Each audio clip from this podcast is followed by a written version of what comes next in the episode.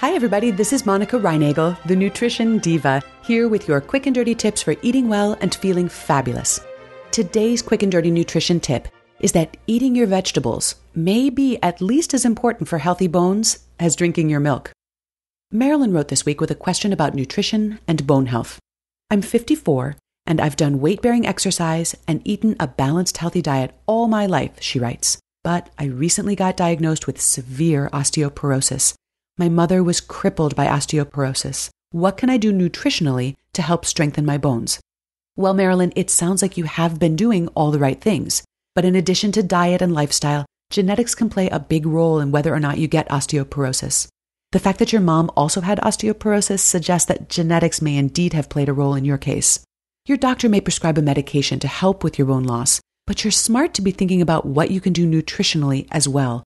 It's something we all need to think about, whether we are young or old, male or female, and whether we have osteoporosis in the family or not. All of us will lose bone as we age. And if you don't start out with strong bones, you can get into trouble pretty quickly. It's never too late to start taking better care of your bones, but it's best to start young. So I've got some good news and some bad news. The good news is that a healthy diet can do wonders to protect your bones. The bad news is that a lot of what you read about nutrition and osteoporosis is out of date. For example, you'll still find a lot of articles claiming that high protein diets cause bone loss. And you'll also read that too much caffeine, sodium, and phosphates, which are found in colas, weaken your bones. But there's a little more to the story. It is true that when you take in more protein or caffeine, sodium, or phosphates, you do tend to lose more calcium in your urine, and the concern is that this will rob your bones of needed calcium. However, your body is pretty smart. It can compensate for these increased losses by increasing the amount of calcium that it absorbs from the foods you eat. So, as long as your diet contains enough calcium and other bone building minerals, these dietary factors actually have little to no long term effect on the health of your bones. Unfortunately, most of us aren't getting nearly enough calcium. Dairy products like milk, yogurt, and cottage cheese are all good sources of calcium. And non dairy alternatives like soy milk are often fortified with calcium as well. But you can also get calcium from vegetables like spinach, kale, arugula, and grape leaves. While calcium is the thing you probably think of first, there are many other nutrients that are important to bone health as well. In particular, vitamins D and K are critical to strengthening bones. Vitamin K is found in vegetables like spinach, kale, broccoli, and Brussels sprouts. Now, did you notice that? Many of the vegetables that are high in vitamin K are also high in calcium. Perhaps that explains this mystery.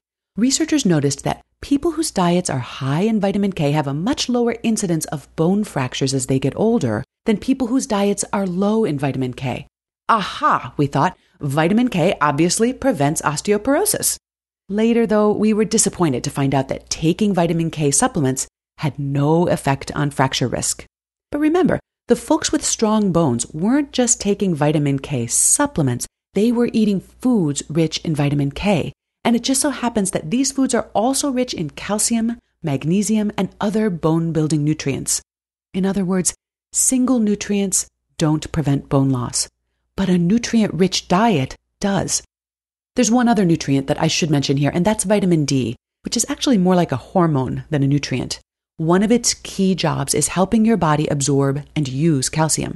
Your body makes vitamin D when your skin is exposed to sunlight. Unfortunately, what with clothes, roofs, and sunscreen, we just don't get as much sun on our skin as we used to, and as a result, most of us are deficient in vitamin D. You can get vitamin D from fish and from milk or soy milk that has vitamin D added to it. Now, a nutrient rich diet beats a handful of vitamin pills every time. But because most people do struggle to get enough calcium and vitamin D from their diets, it might be a good idea to take a supplement containing calcium and D.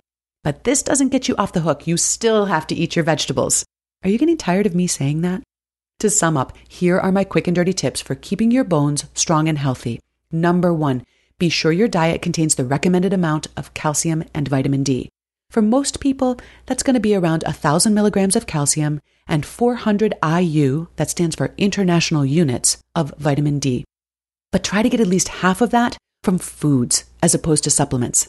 Dairy products are naturally high in calcium and they usually have vitamin D added to them. and a lot of soy products are fortified with calcium and D as well.